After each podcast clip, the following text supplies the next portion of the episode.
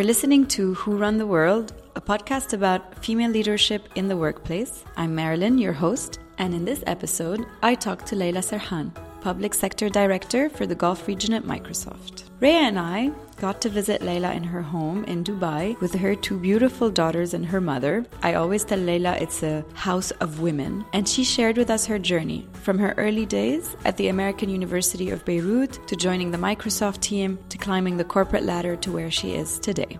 You'll get to hear about the challenges she faced and how her various experiences have shaped her outlook on life, women in the workplace, gender bias, stereotyping, and a lot more. During our conversations, we exchanged stories, laughter, and talked about the importance of speaking up.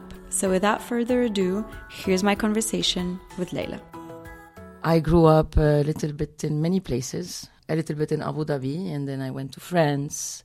Did uh, most of my school years between those two places. What did your parents do?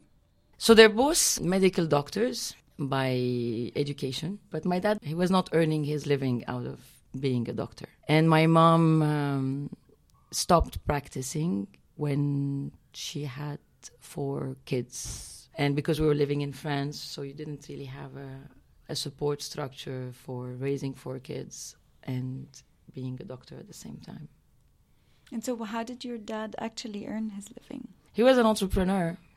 A doctor entrepreneur? Yeah, he had a company that was doing catering for oil fields when he was in Abu Dhabi. But then he ventured into many other things, into the healthcare sector. So he was a lot in the services business. So he opened a Lebanese restaurant actually in south of France. That was a, an interesting part of our life because it was in, in Cannes.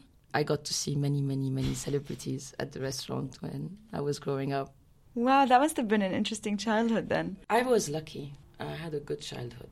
I was uh, one of the lucky ones. I mean, if I compare to my friend from my generation who grew up in Lebanon, I mean, they had a very different life. You didn't actually grow up in Lebanon, but at some point you decided to go back. So when I graduated from school in 93, uh, was the end of the war, my dad insisted that I go back. I didn't want to because I didn't know the country anyway he insisted. He really wanted me to go back and reconnect with my roots and reconnect with the family because, again, I didn't know who my grandmother was. She never traveled outside of Lebanon. So yeah, I remember you telling me that you'd only been back to Lebanon sometimes in the 80s. Is that yeah, right? we went back in 89 because my mom's mom was very sick. It's always this thing that someone is sick in the family, so everybody goes to say kind of goodbye.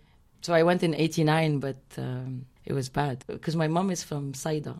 So it took us, I think, four hours from Beirut to Saida. It was so bad. Wow. I counted the number of army checkpoints. I think it was an insane number, like 87 or something like this. So I didn't have a very good memory. So 93, my dad said, no, you go back. It was okay. I mean, yeah, of course, I I fought back and no, and I don't want to. And but then I said, okay, let's let's uh, let's give it a try. So you went back to college essentially. You Yeah. went to AUB, right? Yeah. Where did you stay? I stayed in AUB at the dorms. In the 90s. yes, What was that like? it was amazing. It was crowded. We were three per room. It was horrible. You guys should see Rhea's face.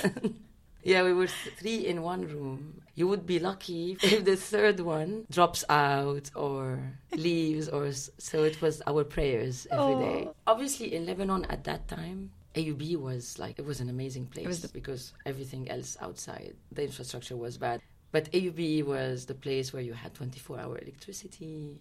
Yeah, and It- it beautiful was- gardens and Exactly. super comfortable and But we had a curfew. I spent many nights on the bench on campus. So on Saturday it was 1 a.m. Literally, we would arrive at 105. Like- so we would spend the night on, On the, the bench. What did you study? Business. I wanted to do medicine. My father didn't encourage me at all. I mean, honestly, this would be the first time that an Oriental father doesn't encourage their children to be a doctor. He believed that it would have consumed me to be a doctor. He, he believed that I would be too engaged hmm. with my patients. So this is why he said no. And then he said, you'll be working too hard. And But we still work very hard. So Leila went on to get a degree in finance at AUB, and I remember she told me she spent a lot of her weekends just driving up and down Lebanon, and it felt like she was reconnecting with her home. When it came time to decide what she was going to do after college, she ended up taking a job doing data entry at a Lebanese telecom company. At the time in the mid 90s, Lebanon was going through a kind of telecom boom. I mean, I remember we went from having no cell phones to having cell phones, and my mom's first cell phone was pretty massive. Leila found herself at the center of it. If you can call sitting in a basement doing data entry for $350 a month the center of it. But Leila did something quite ingenious that took her from the basement to the real center. Here's Leila. Yeah, I was doing data entry eight hours a day. That was my first job. Very boring. But then you did something really exciting. Yes. So I was entering all of this data. We had to enter the data because of regulatory requirements. So we had to electronically store data about our client. And then I said, man, I have all of these spreadsheets of data and nobody's doing anything about it. So I decided to do some kind of demographics analysis. I crossed some data and very basic stuff. I mean, I can't say I'm a data scientist, but I didn't have the tools at the time. So I crossed the data, I created some reports, and I went to the CFO. And the strategy guy was sitting in her office. And she said, Yeah, what do you need? And I said, You know, I did some analysis on the data you gave me. I have a lot of data that I think people are not using in this company. And I think we need to use it, maybe in marketing or something. So I was 22 years old at the time. And then she looked at me and she said, Show me what you have. So I had printed it and binded it, all proud. She looked at it, and the strategy guy started asking me trick questions. And then they moved to financial questions. So if our leverage is that much, what do you think should be our next move? Do we need to reduce our debt? Do we need to do this, that? And I started answering, and he was answering me back and entering a debate with me and I was shaking all over. The weekend after, she calls me in, the CFO, and she says, Okay, I'm going to give you a job, a full time job, because my data entry job was an internship, kind of. So she gave me a full time job. My salary doubled. I became a financial analyst. Wow. Which was uh, very exciting. A financial analyst, but it didn't have really a job description in the company. I mean, it was the first time someone is doing this, and they didn't really know what I was going to do. So I was kind of inventing my job, which was fun. I enjoyed it. I learned a lot. It was a fast paced environment. It was amazing because I think we were acquiring 10,000 new subscribers every week, every week, every week, every week. We were releasing new services almost every two weeks. Uh, but what is new services at the time? Like SMS. yeah, it was exciting. I want to go back to something that is really nice about your story of your first job is that you just did something. When I started my first job, I remember going back home to my mother and I was like, Mom, I don't understand. These people in my office, they don't do anything. And she's like, what do you mean? I'm like, well, there's all this stuff that we could fix and improve and like do better, and the, no one bothers. She's like, sit down. My mother had been working her whole life in IT, and so she's like, listen to me. No one is going to be like you. No one is going to work as hard or just pick up the small things and fix them. Like, don't expect the human beings to be like that. And I, I love that about your story as well. And oftentimes you just have to do something. It's not so impossible to figure it out. You just see a problem and you fix it. So our office was basement parking. Yeah, data entry. I understand, yeah. Uh, IT. This IT is, is always where there is no sunshine. Yeah, so there was like basement parking. And there were people that were on the ground floor and the people that were on the first floor. And people who had actually a window in their office. I think maybe unconsciously or unconsciously, I can't really remember. That was, it was a long time ago. I wanted someone to notice me. And I didn't feel that I could go and just say, hey, I'm here.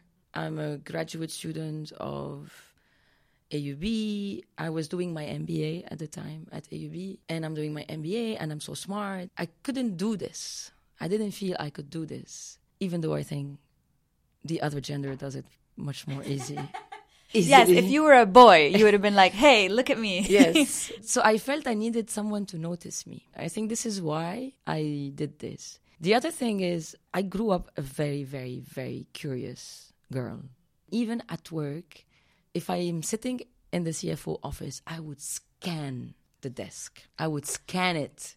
Every single thing that's there, I have to know about. And it's not knowing about because I want to go and gossip. No. No, it's because you want information. I want to know. Yes. I, want, I need to know. I, I need to know you. what's going on. I need to know what they're working on because obviously I was not exposed to everything the big guys were doing. So I need to know because I always thought that this is information that is going to be useful somehow.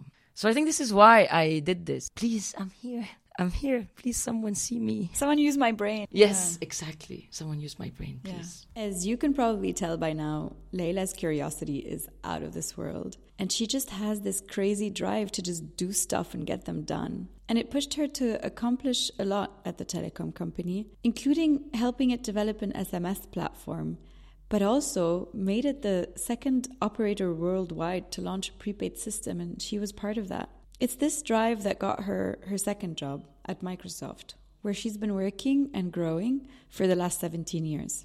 I asked Leila about her first job there. So when I got the Microsoft job 17 years ago, I started in finance, and finance was very boring because I was not in finance in corp. I was in finance in the field, which was Accounting. I was a bean counter. So three months in, I resigned. I said I can't. So I went to my boss at the time, who's now a great friend. I told him, "Okay, I hate it. I hate my job. I hate it. I can't. I know I'm working for the biggest, greatest company in the world, but I cannot do this job." And he was looking at me and he said, "But I mean, you're a finance person. What else do you want to do?" I said, "I'll go work in finance." Actually, work in finance. So I was looking at investment banking and things like that. I had an offer from boutique investment bank so again, it was exciting because it was boutique and a startup. But then I get an email from someone who's like probably five levels Layers above above. me, who met me once, and he was the area vice president, a Turkish guy. He was quite an impressive guy. He sends me an email and he says, "I heard you're leaving. I know I only met you once, but I believe you would have done great things in this company, and I'm sure you'll do great wherever you go. This is my personal number." This is my personal email. Please do keep in touch. I felt that the, the company was really caring about people. So I said, okay, I'm going to stay. Let me see where is this going to take me.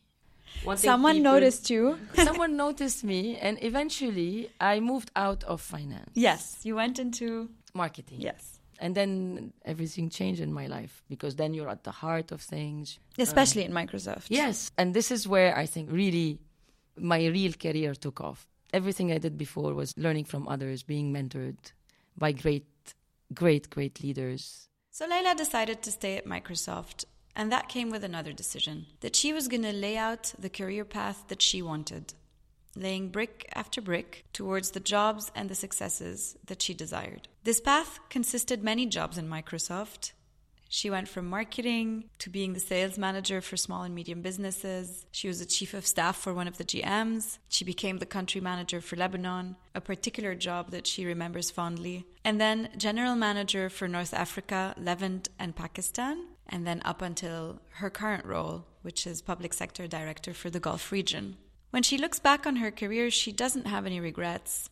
But going back, she did feel like she was limiting herself. We talked about this. And she mentioned particularly that she felt like she didn't speak up as often as she should have or as often as she wanted to. She tells us about this one particular story. At one point, I was approached for a big, big job with a big, big, big guy.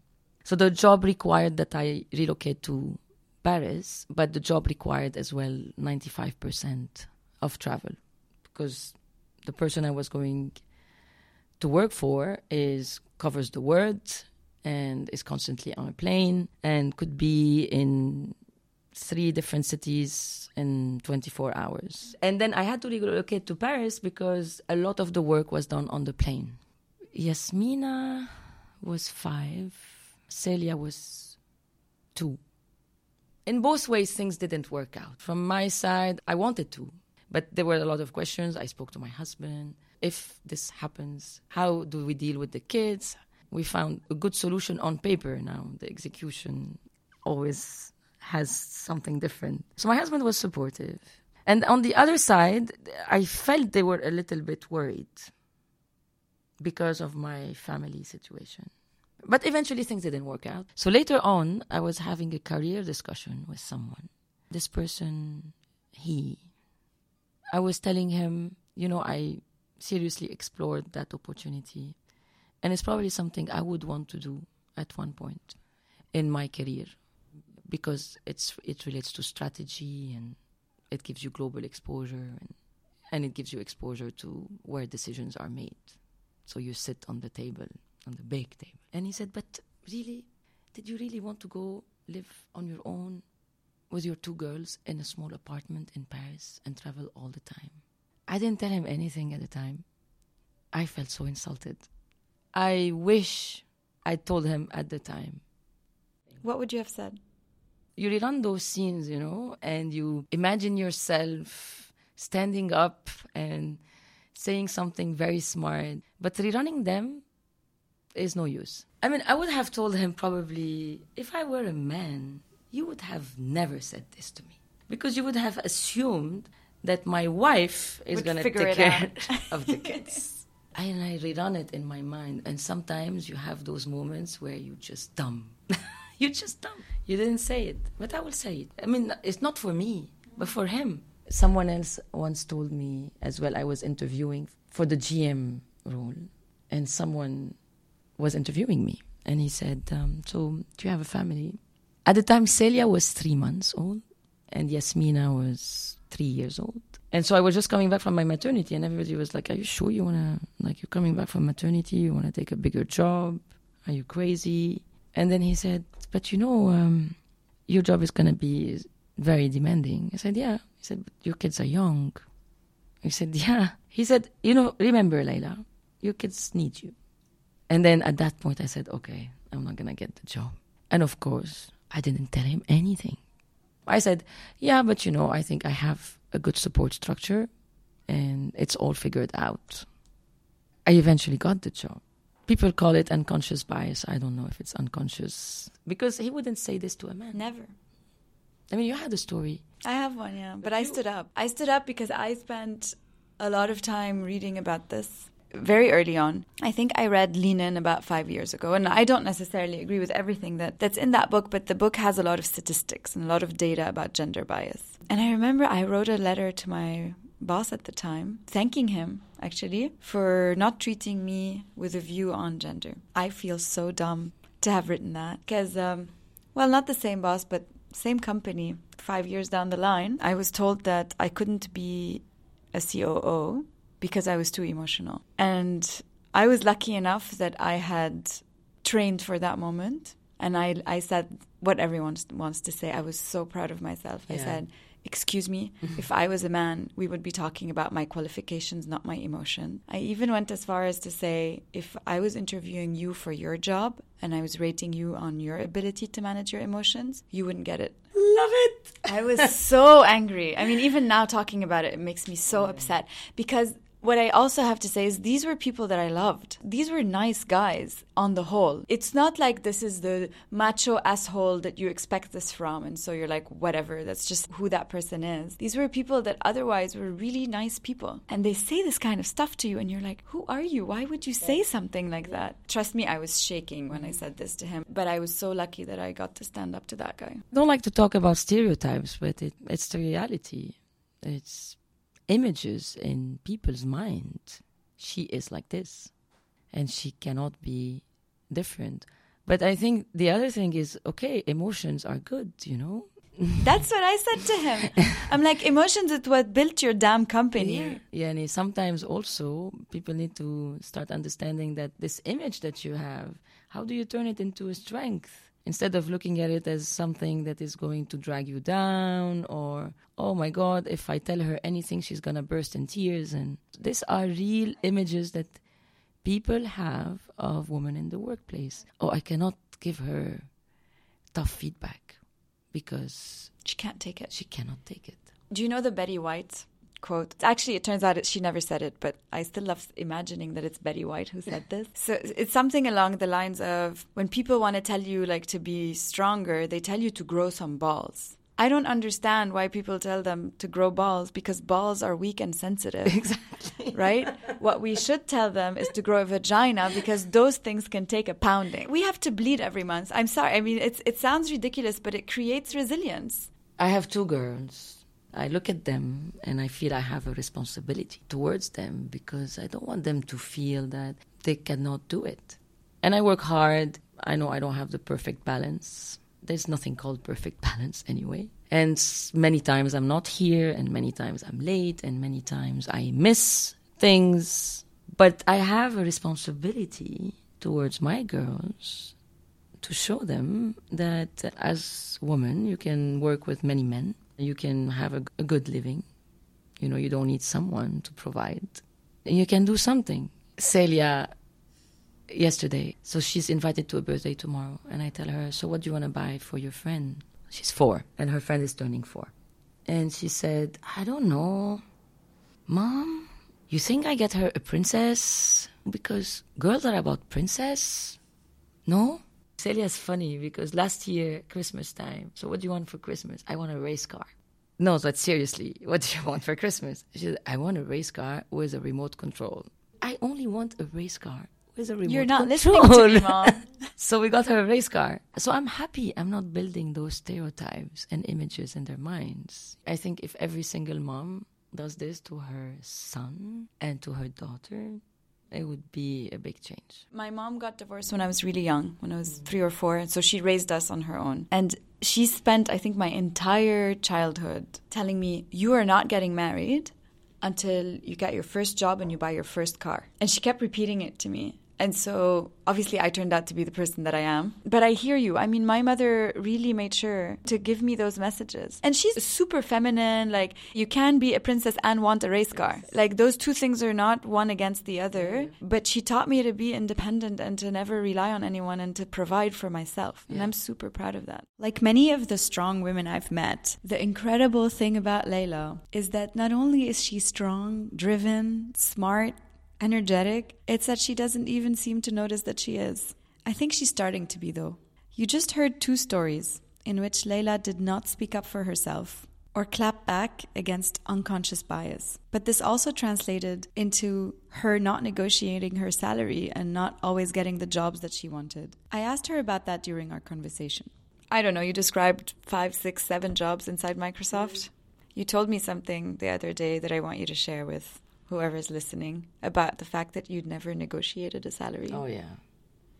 Hmm? Never. Except my first, that was the only time. What happened? Because you're the boss. Like, I don't understand. Yeah, I don't know. Even I know that in some positions, I was in a position of strength and I could have negotiated the hell out of anyone. But I did not. I don't know if it's the if it's the emotions of the moment, but I think I need to do a better job about first taking the time to actually evaluate where am I in that relationship. Am I up? Do I have the power? What kind of power do I have? And I didn't do that. So that's first learning. It's after the fact that I realized, but man, I had so much power. So I have a best work friend. I shared with him that okay so finally i'm to do this. And he said yeah did you negotiate? And i said no. And he said are you stupid? He said do you realize in what position of power you were at that particular point in time? He told me you're crazy. Why? I started telling him but what do you mean i was in a position of power? And then he started listing it. So i didn't do that.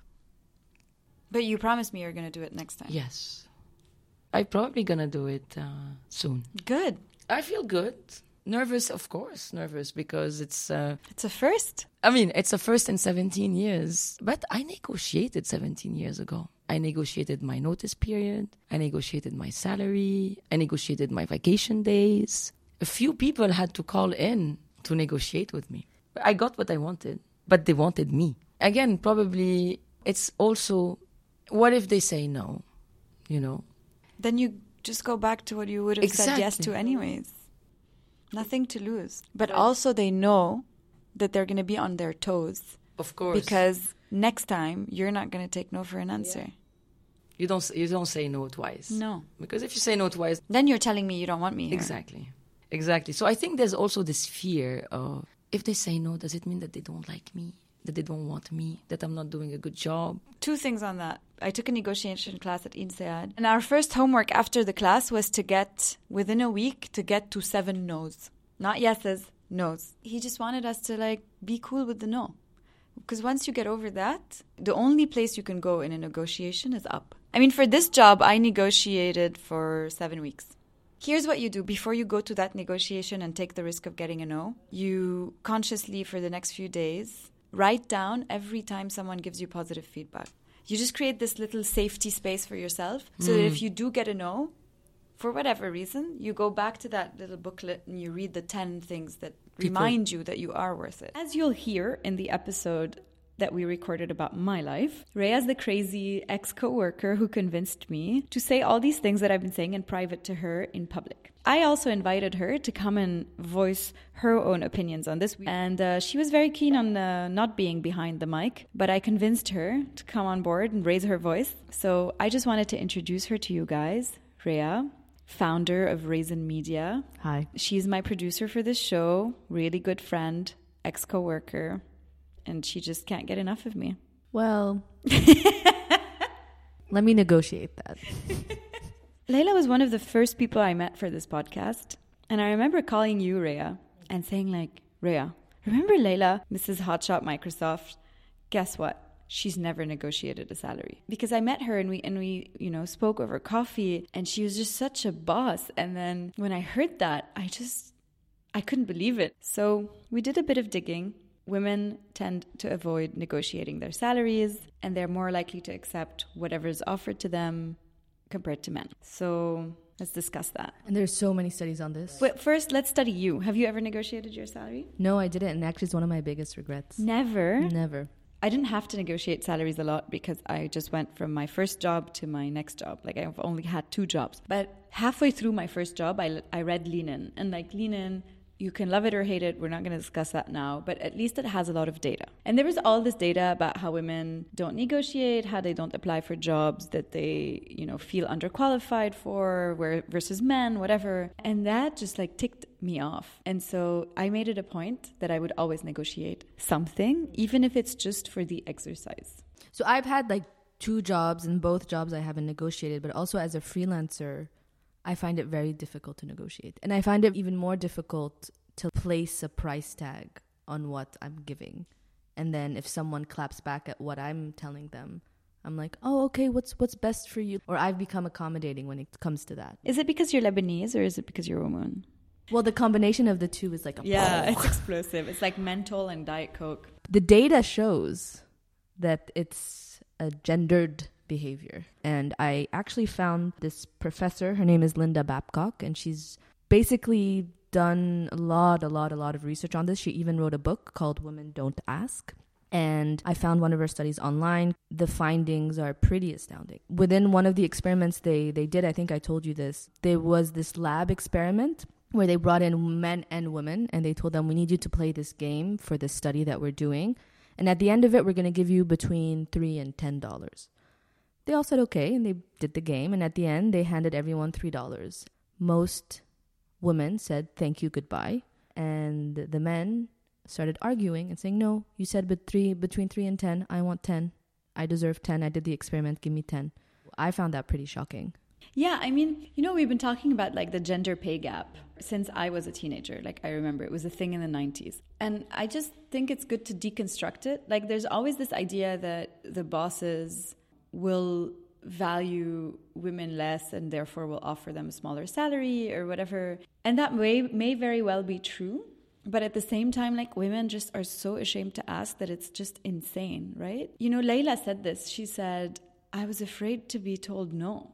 So, one thing is that there's this need for validation of our contribution, and that this validation is very much outwardly. As you just said about your freelancer thing, like we don't know how to do it independently. But I have it as a mental note. Like, don't be the woman that reinforces that statistic. I mean, here the same the same professor that you were talking about, right? You sent me this as well. So they looked at starting salaries of MBA students. I mean, this these are brilliant people, right? And they just all came out of the same degree. Like technically, there is absolutely no reason for differentiation in their salaries. But again, they found that it was more than seven and a half higher on average than female MBAs. And you might say, like, oh, seven and a half percent, big deal. And then think about it through time. Like, if you start $4,000 higher, where do you end up in 20 years? Like, that gap just gets bigger and bigger and bigger the higher up the food chain you are. Looking at the stats is great, but why don't women ask? So, there's a few theories on this. One is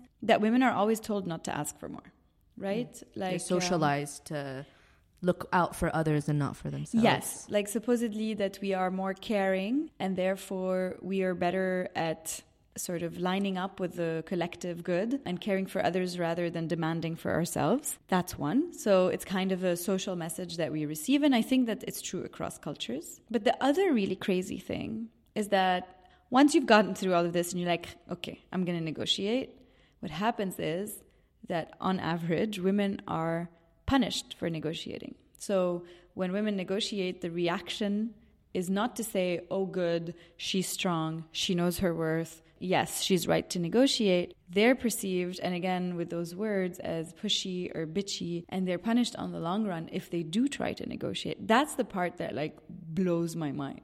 The first reason that you gave this, us being socialized to look out for the needs of others, that's like completely unconscious. That means we need to work on our daughters and the next generation to tell them, yes, it's great to take care of others, but you also need to take care of yourself and you need to ask for what you want. You need to speak up you know where we're from we're pretty good at doing that with the boys. Yeah. We like you are responsible you have to take care of your family yeah. and therefore there's like some kind of acceptable justification for why they demand more. And we never say that to our mm. daughters. I mean my mother said that to me but that's why i'm a bit of an outlier right? I don't know if your mom ever said that to you. My mom i remember for a keyword when i didn't negotiate and she's like so like what salary did you ask? I was like i just told them my old salary. You told she told me you told them exactly what you made?